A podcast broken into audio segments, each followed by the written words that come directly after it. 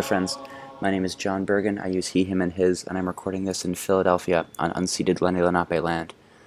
In case you didn't know, you're listening to The Word is Resistance, a podcast exploring what our sacred texts have to teach us about surviving, resisting, and thriving in our current context of violence, repression, and white supremacist heteropatriarchal colonial capitalism.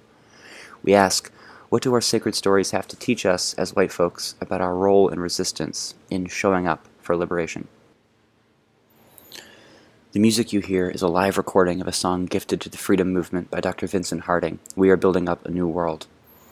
The group you hear singing is No Enemies, a multiracial group of activists and musicians in Denver, Colorado, who came together for a movement choir practice to bring singing back into direct actions and other movement spaces. This particular choir practice is from December 2014 and led by Minister Daryl J. Walker. We are deeply grateful to the Freeney Harding family for letting us use the song for this podcast. This podcast is also a project of SURJ Faith. SURJ, or Showing Up for Racial Justice, organizes white people to take bold action against white supremacy. This podcast aims to resource us in that work, which means it's for everyone but geared towards white people working to build our resistance muscles. We welcome your feedback and especially appreciate feedback from and accountability to listeners of color.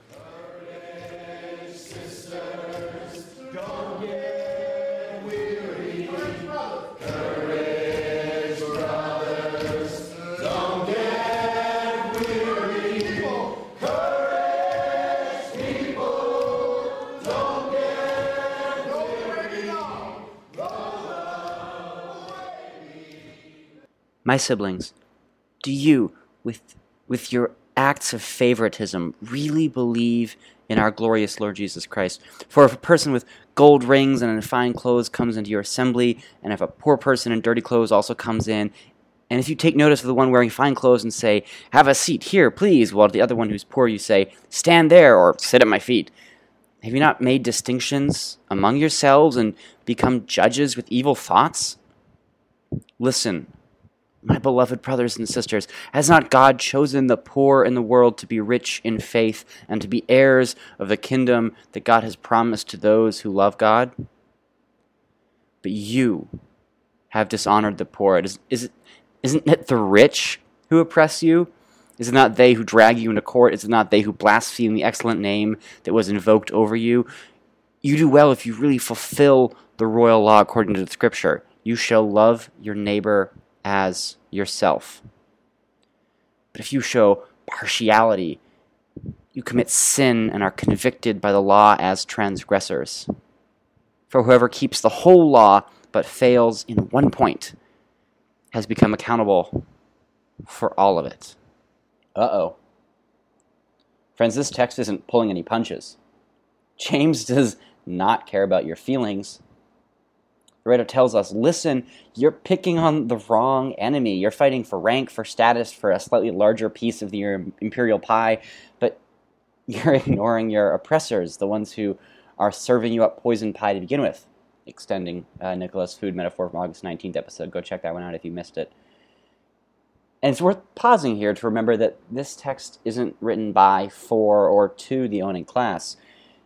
James is calling out people in, in their community. And while there isn't consensus among academics about where the heck this book was written and, and who wrote it, most of the writings in the Christian scriptures were composed by communities that were predominantly working and lower middle class. So James is critiquing a focus on rank and privilege among a community where most people aren't showing up in gold rings and fine clothes. But nevertheless, for people listening who come from or who are the owning class by proxy, you are getting called out too. This text, like Jesus' comments about camels passing through the eye of the needle after he tells the young rich ruler to go sell what you own and give the money to the poor, is what Bible scholar uh, Ched Myers calls a text of terror for financially privileged white people in North America. This text falls in that long lineage of biblical prophets declaring that you must be this tall to ride the roller coaster to heaven, and the rich are always going to come up short. No amount of money will pay the ticket into heaven because, well, at, at the root, it's not poverty that's the problem, but wealth accumulation. It's not inequality. Today, at least, it's capitalism. And on this, our biblical tradition really couldn't be clearer. The critique of wealth and the assumption that wealth can only be accumulated by stealing it from widows, orphans, and immigrants is echoed by literally a millennia of faith leaders from Amos to Jesus and beyond. And I could spend the rest of this podcast complicating this. I could dig into class dynamics and imperialism in the first century, or capitalism today, or class cultures and organizing spaces today, or something else. But James, again, James doesn't care about our feelings. James wants their community to do something, to change their behavior now, right now. So let's talk about action. On September 8th, 1965, Filipinx American grape workers, part of the Agricultural Workers Organizing Committee, walked out on strike in California. They asked the predominantly Mexican American uh, National Farm Workers Association to join them, and so a week later, on September 16th, Mexican Independence Day, they did.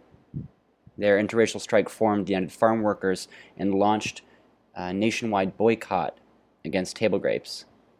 Strikers traveled across the US and Canada. They told their stories and they organized mass support for the Great Boycott. Middle class families in big cities suddenly became bound up in the lives of poor farm workers in California. And the dinner table became a meaningful demonstration of solidarity. In 1975 years later, table grape workers signed their first union contracts, granting workers better pay, benefits, and protections.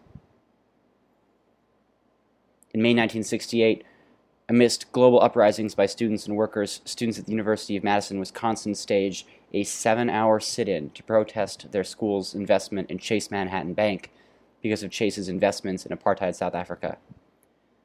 Nearly a decade before many campus divestment campaigns got going, students and community members formed the Madison Area Committee on Southern Africa.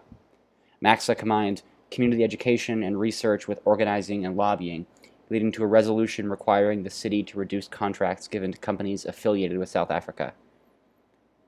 In 1977, 12 students occupied the UW Madison Chancellor's office, and in 1978, as a result of this organizing, the entire university system divested all its holdings in companies that profited from apartheid $14 million worth of stocks. This win, the largest single divestment win in the anti apartheid campaign in the United States, happened a decade before most other student or community divestment campaigns saw success. In the late 1990s, members of the Grassy Narrows First Nation in so called Canada Treaty 1 territory began organizing against clear cut logging of their traditional territories. After petitions, legal challenges, rallies, and many meetings, it felt like they could never win. Until two young women from the Grassy community left a meeting on December 3rd, 2002, walked out into the woods, cut down some trees to block a mining road, and started turning back logging trucks. When their mothers found them, instead of telling them to stop, they stood shoulder to shoulder, facing down the massive vehicles in the winter cold. They lit a sacred fire and formed a permanent blockade. And as they continued to escalate, they enlisted the help of the Rainforest Action Network, which began a solidarity campaign of direct actions at sites like shareholders' meetings of Weyerhaeuser, one of the companies profiting from the logging. Escalating actions by both native people and settler allies in RAN culminated in announcements from all companies they would stop clear cut logging. That the struggle continues because of changing court opinions and new contracts, much has been done to protect Grassy's community's traditional lands. A few weeks ago, I got a call from a local immigration justice leader. Two families in our area needed to enter sanctuary in the next couple of weeks, and a team needed to assemble to make that happen. Myself and other members of my church went to speak with another local congregation, First United Methodist Church of Germantown to see if they could offer their space as sanctuary. We knew they had a large building with a lot of space for hosting as opposed to our small church, and we knew that they had provided sanctuary in the 1980s. When I met with their church council in a room that was dominated by a statue of that Salvadoran family they had provided sanctuary for in the 80s, I didn't know what was going to happen. The clock was ticking, and there weren't a lot of options for these families before uh, the ICE check ins at the end of August. But without hesitating, almost before I could finish my plea, council members began saying, Yes, we will do this. For them, it wasn't a matter of if, it was how. What needed to be organized, Who would be on the committee? When would the families move in? Their duties as Christians with citizenship and economic privilege was clear. The sanctuary cases of these two families will publicly launch around the time this podcast goes live on Wednesday, September 5th. I share these stories here because it is important for me to remember that I stand in a legacy of Christians using whatever privilege they have to do the work of following Jesus. And because they represent very different strategies changing consumption in solidarity with a campaign, an independent advocacy campaign within the context of privilege at a university, a direct action campaign within a campaign directly led by Indigenous people, and opening your church for sanctuary. Each of them is an action, an attempt to respond to this charge from James. Who do you value? Who do you serve? And who do you center in your worship? Today the questions are the same whose lives matter? And who do we worship, Mammon or God? The rich or a queer, poor, rural, brown Palestinian refugee, the Son of God? What are we going to do about it?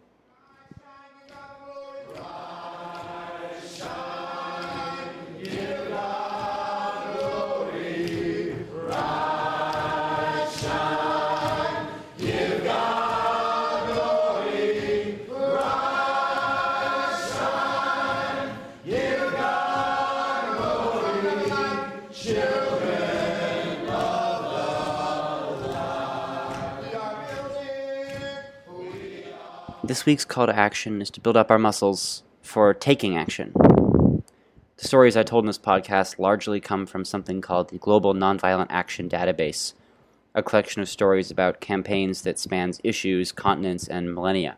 It's a great resource for inspiration and for when you're trying to brainstorm strategy or tactics. You can just Google Global Nonviolent Action Database or check out the resources uh, at the bottom of the transcript for this. Second, I want to echo the call from last week's episode to support the ongoing prison strike across the U.S.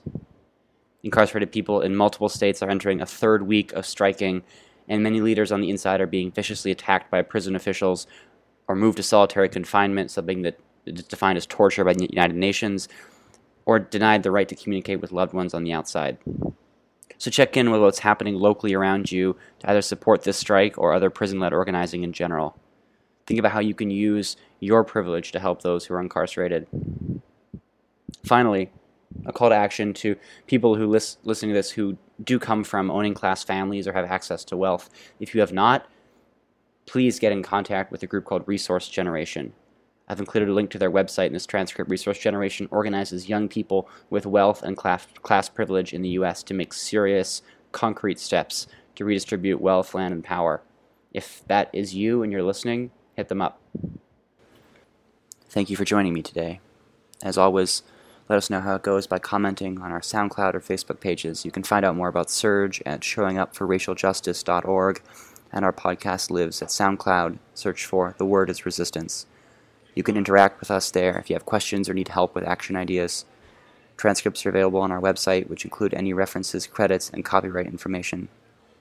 Thanks to our sound editor, Maxwell Pearl. Seriously, thank you. Blessings to all of you as you continue in the work of being transformed, or transforming the movement, and transforming the world.